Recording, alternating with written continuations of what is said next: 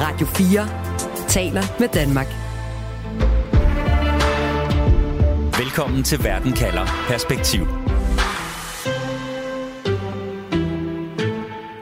Han har siddet på magten i to årtier. Tyrkiets præsident Recep Tayyip Erdogan har klaret sig igennem kupforsøg, igennem en økonomi i frit fald, samtidig med, at Tyrkiet har modtaget millioner af flygtninge fra nabolande.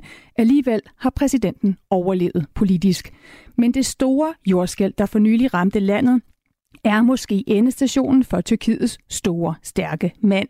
Meget afhænger af, om tyrkerne tør lade andre overtage landet i en tid, hvor kriserne står i kø. Og derfor spørger jeg i dag, har Tyrkiet andet valg end Erdogan? Jeg hedder Stine Krohmann Dragsted. Velkommen til Verden kalder perspektiv, hvor jeg stiller et spørgsmål, der giver dig perspektiv på verden omkring os, og på 30 minutter giver dig et svar. Du lytter til Radio 4. Og lad os starte i Istanbul, hvor du sidder, Lajal Freje, mellemøstkorrespondent for Weekendavisen. Velkommen til. Jo, tak skal du have. Jeg vil gerne lige sammen med dig, Lajal, finde ud af, hvem manden er, der ved det her valg, som tyrkerne går til snart, udfordrer præsident Erdogan. Lajal, jeg har fundet et klip frem, hvor øh, modkandidaten her, han bliver introduceret for sine politiske tilhængere. Lad os lige høre. Sayın Kemal Kılıçdaroğlu bizim Cumhurbaşkanı adayımız olarak Ja, jeg kan nok ikke øh, helt klare udtale hans navn helt så karismatisk, øh, men Erdogans modstander, han hedder altså Kemal Kılıçdaroğlu Lajal. Altså øh, Kemal her, Kılıçdaroğlu, han bliver beskrevet som Erdogans modsætning, og nogle steder i resten af verden, der har vi også beskrevet ham som Tyrkiet, Tyrkiets svar på Gandhi. Og hans parti, det republikanske parti CHP, det sidder på borgmesterposten i Istanbul, hvor du er. Lajal, hvordan vil du beskrive den her oppositionskandidat? Altså det, han er kendt for blandt mange tyrkere, i hvert fald dem, der kan lide ham, det er for at være en ret ydmyg mand. Rigtig mange øh, store, kendte tyrkiske politikere er ret velhavende, og Kemal Kılıçdaroğlu er ikke kendt for at være særlig velhavende. Altså, det er ikke fordi, at han er fattig, men, men han, er ikke, han, han bor ikke i øh, en kæmpe, øh, et kæmpe palads eller en kæmpe villa et sted. Så han er kendt for at være venlig øh, og, og øh, kendt for at være en, øh, folk kan snakke med. Så det er det, han i hvert fald sådan... Altså, det er det, folk siger, når man spørger øh, hans tilhængere om, hvad, hvad, hvad, hvad synes I egentlig om ham? Jeg har også dig med i programmet, Mathias Findalen, historiker og forfatter til bogen Det er Tyrkiet, der splitter. Velkommen til, Mathias.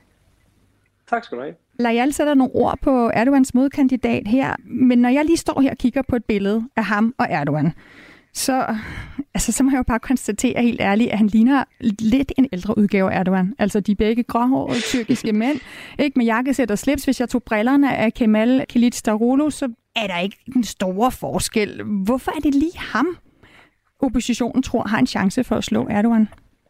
Jamen, det er ham, som, altså det, oppositionen er jo en, en broget flok. Det er seks partier, som er ret bredt ideologisk funderet fra sådan den socialdemokratiske midte til ret meget ude på højrefløjen, også en konservativ religiøse, som er med og de har ligesom prøvet at skulle finde sig til rette med en kandidat, og han har, Kılıçdaroğlu har hele tiden været den primære kandidat for det store oppositionsparti, hvor han er formand i, altså CHP, og det har ligesom ligget i kortene, at det skulle være ham, så, så det er blevet trumfet igennem, og han har faktisk også de senere år viser til at være lidt stærkere, end man, end man nogle gange har beskyldt ham for, øh, og han har formået at vise lidt mere karakter end, end i starten. Han har jo været øh, for, formand i 10 år, end, end han var i starten. Så der er, jeg tror, der er et fornyet håb, at han faktisk kan øh, øh hvad skal man, øh, altså spille kort med Erdogan og måske også vinde over ham. Hans store problem er stadig, at han er måske øh, ideologisk en, der repræsenterer sådan lidt mere venstrefløjen i partiet, og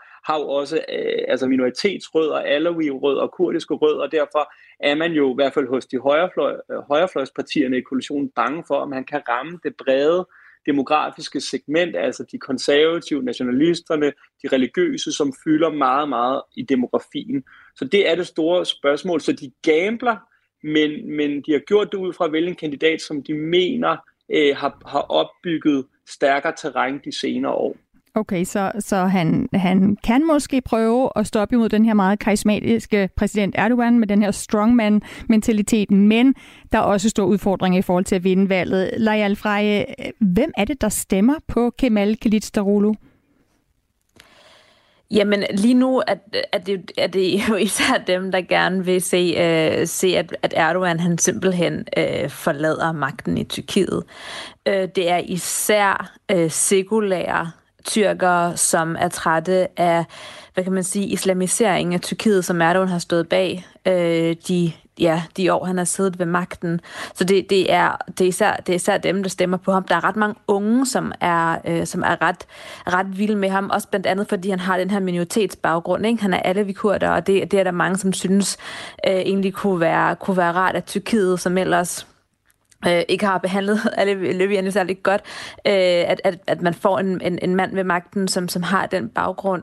Øh, prøv, prøv lige at forklare som, det, Lajal. Ja, den, altså, er han, ja. altså, hvad vil det sige han, øh, for, for, for danskere? Altså, han, han har stadig muslims baggrund, men en anden type muslim end flertallet?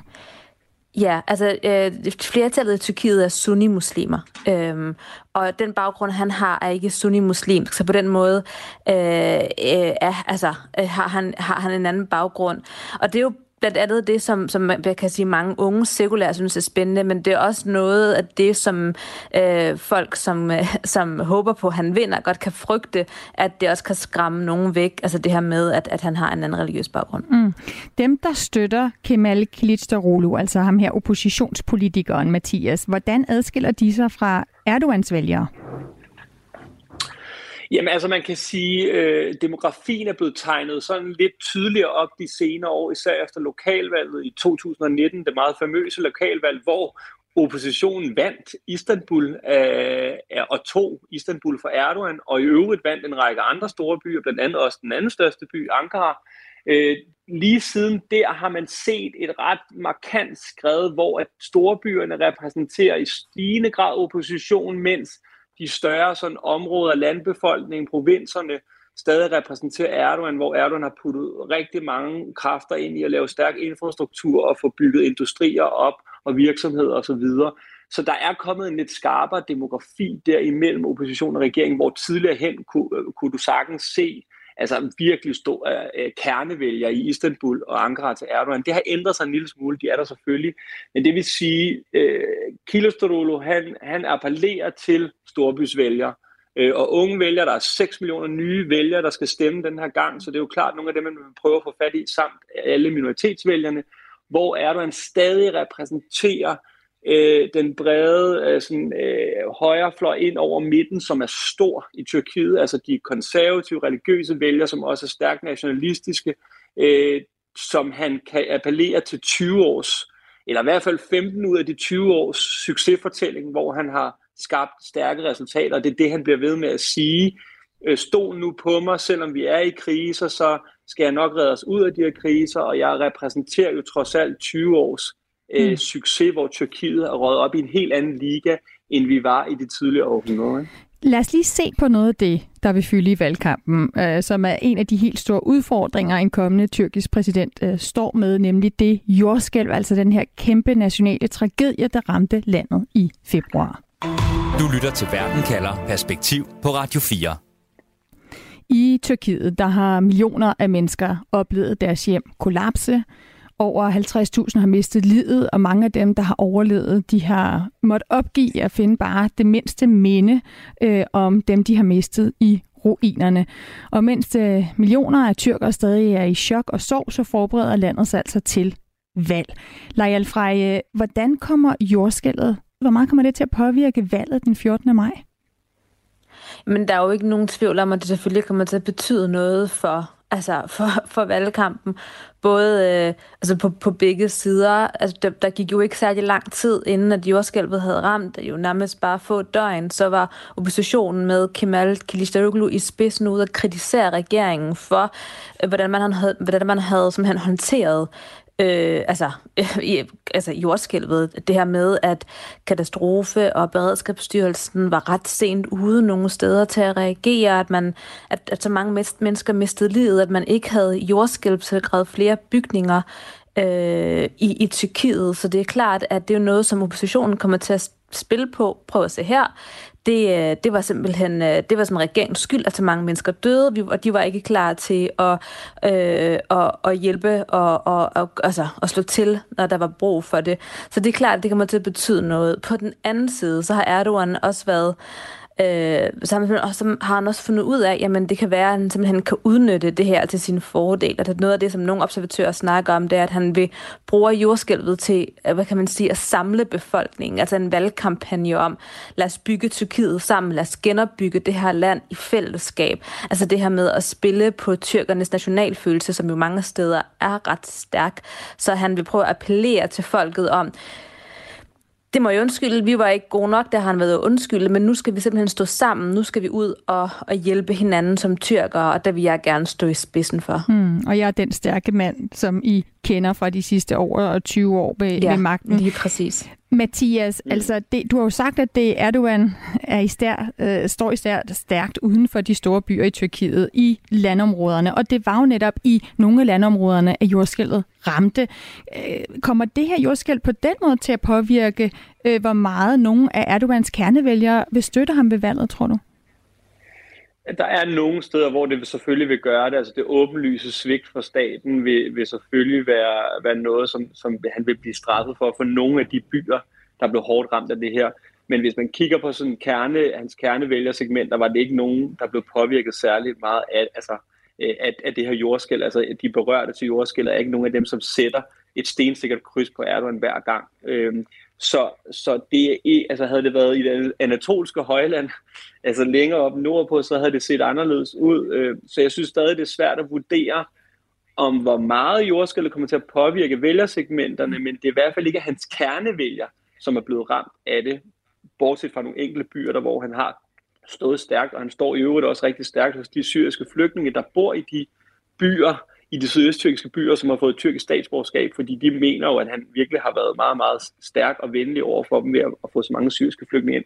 Så det er stadig sådan lidt svært at vurdere, men, men, men det, der er vigtigt at huske på i forhold til jordskælvet, så har han jo øh, de statslige medier til hver dag hele tiden om en befolkning, om lige præcis det, der jeg alle siger.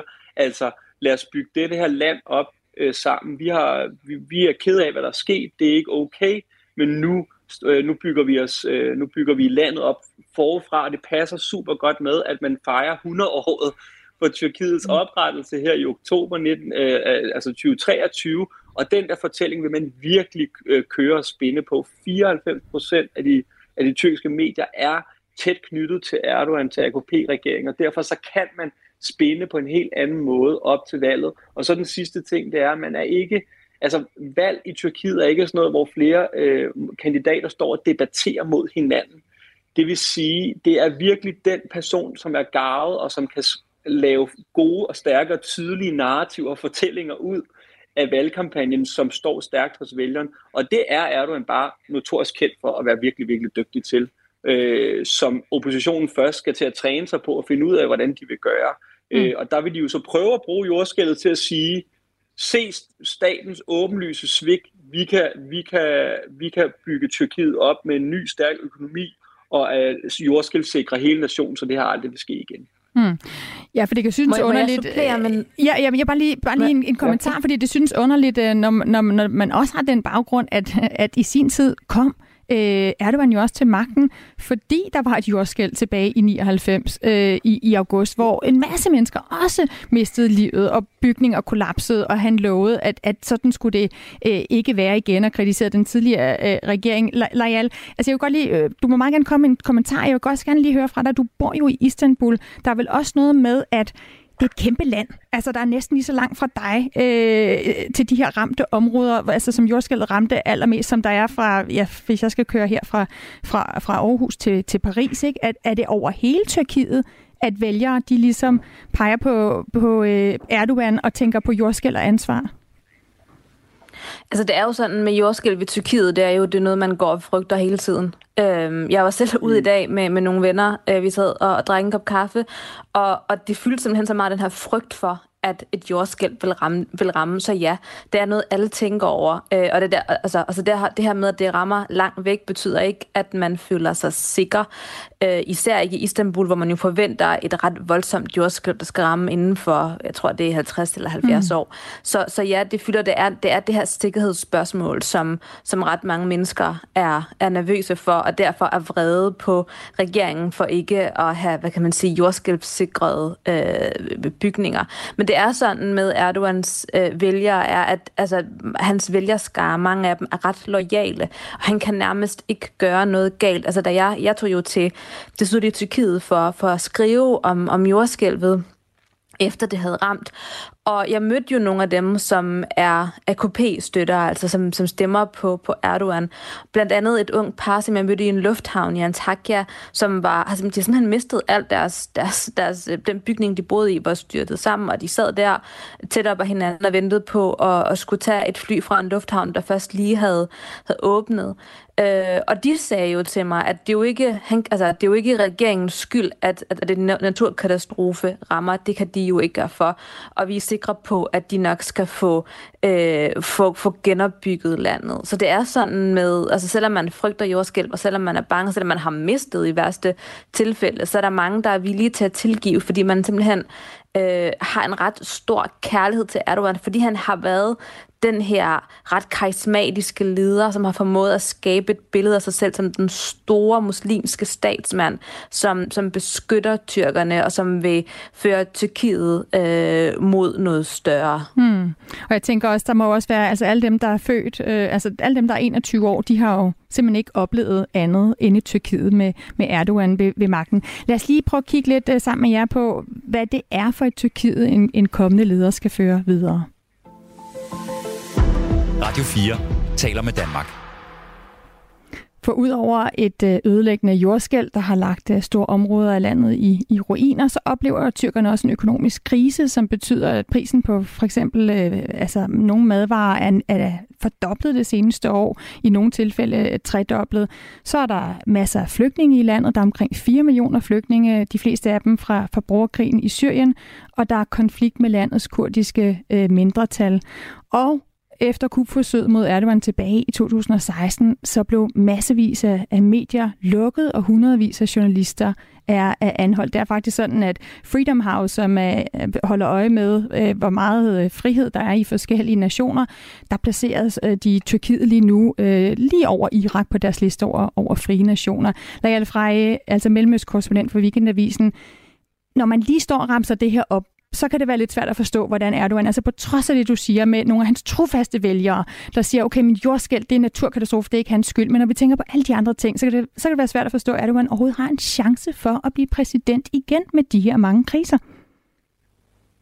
Ja, men der, altså, for det første, så skal man, for, for de ældre vælgere, hvor han især står stærkt, de, fordi de husker simpelthen et Tyrkiet inden Erdogan. De husker et land øh, uden en, en fungerende infrastruktur. De husker også den økonomiske krise, som der var dengang, som han jo formåede de første 10-12 år af sin, øh, af sin øh, stat, premierminister og senere præsidentperiode at fikse. Øh, de husker, de husker det, altså det tilbagestående land, som Tyrkiet var dengang. Han har moderniseret landet, han har, han har fået det til at fungere. Det husker de, så de er villige til at tilgive, og det mange siger, det er jo også, jamen, han har reddet landet en gang, ikke? det skal han nok gøre igen. Så mm. det, er jo, det er jo blandt andet derfor. Men det handler også om den, det billede, Erdogan har skabt af sig selv, som jeg sagde før, den her altså øhm, savior, den her store mm. muslimske statsmand, i virkeligheden ikke kun en statsmand, altså ikke kun en leder i forhold til Tyrkiet, men i forhold til hele den muslimske verden. Han har jo turneret rundt med, at Altså, vi behøver ikke være ligesom Vesten. Vi er nok som muslimer. Vi, vi, vi skal også betyde noget geopolitisk.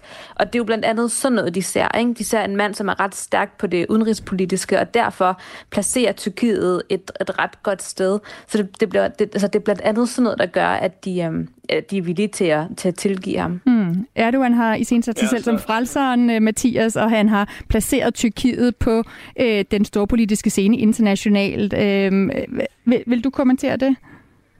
Jamen, jeg vil bare sige, at, at der er, altså for de ældre generationer, er der jo simpelthen så mange elendige tyrkiske politikere mindes op igennem historien. som virkelig har forrådt staten og øh, har lavet så fatale beslutninger. Så tanken og forestillingen om en ny fremtid med en ny leder er seriøst øh, virkelig skrækindjagende for mange. Øh, og så når man så bare tænker på Erdogan og tænker tilbage på, hvad det er, han har skabt, og så ja, på trods af økonomiske kriser, og man har også været lidt uheldig, vil det sige, og tingene er gået lidt imod dem videre, jamen så, så, så menes man en storhed, og det skal der virkelig meget til for mm. at lave om på og vælte. Så er der så de nye generationer, som har en helt anden energi og tror på noget andet, men der er stadig et stort yngre segment, som også stemmer på Erdogan, som er øh, har en stærkt forbundet muslimsk identitet, og som er bange for, om de med en opposition vil, vil komme hen til en regering, hvor tørklædet igen skal være forbudt på øh, læreranstalter, og hvor der pludselig skal være regler for, og, om hvor meget man må bruge religion i forhold til identitet i det offentlige rum. Så det er jo noget, som oppositionen jo virkelig fokuserer lige, på, eller lige, lige nu på, at ligesom prøve at appellere til den muslimske identitet, som jo er den brede og stærke identitet i Tyrkiet, og som rammer mange, og ligesom minde om, at de vil ikke være sådan en gammel Atatürk sekulær opposition, som siger, at religion og politik skal adskilles totalt. De vil mm. gerne anerkende den muslimske identitet. Men Mathias, har de, altså det er jo en prøvet skare, som I forklarer, der, der står bag oppositionskandidaten øh, med meget øh, vidt forskellige politiske og ja. religiøse holdninger. Har, er de overhovedet enige om, hvordan problemerne i Tyrkiet skal løses?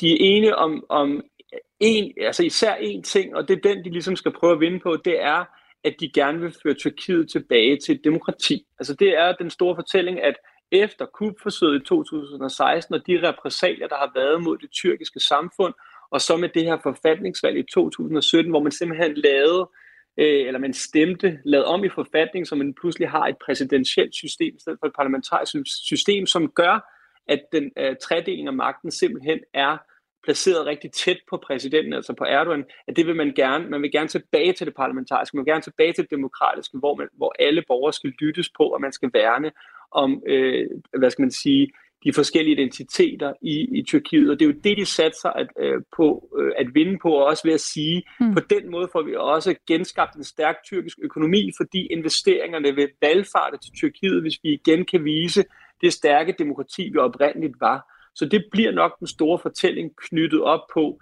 at de vil genopbygge Tyrkiet efter et jordskæld og sikre, at det aldrig nogensinde vil ske igen. Vi skal nå, inden vi slutter her, at få en opsummering og et svar på det spørgsmål, jeg stiller. Altså, vi har talt om, at den tyrkiske opposition har, har peget på en modkandidat, som de mener kan slå øh, Erdogan ved det tyrkiske valg, der kommer her til maj.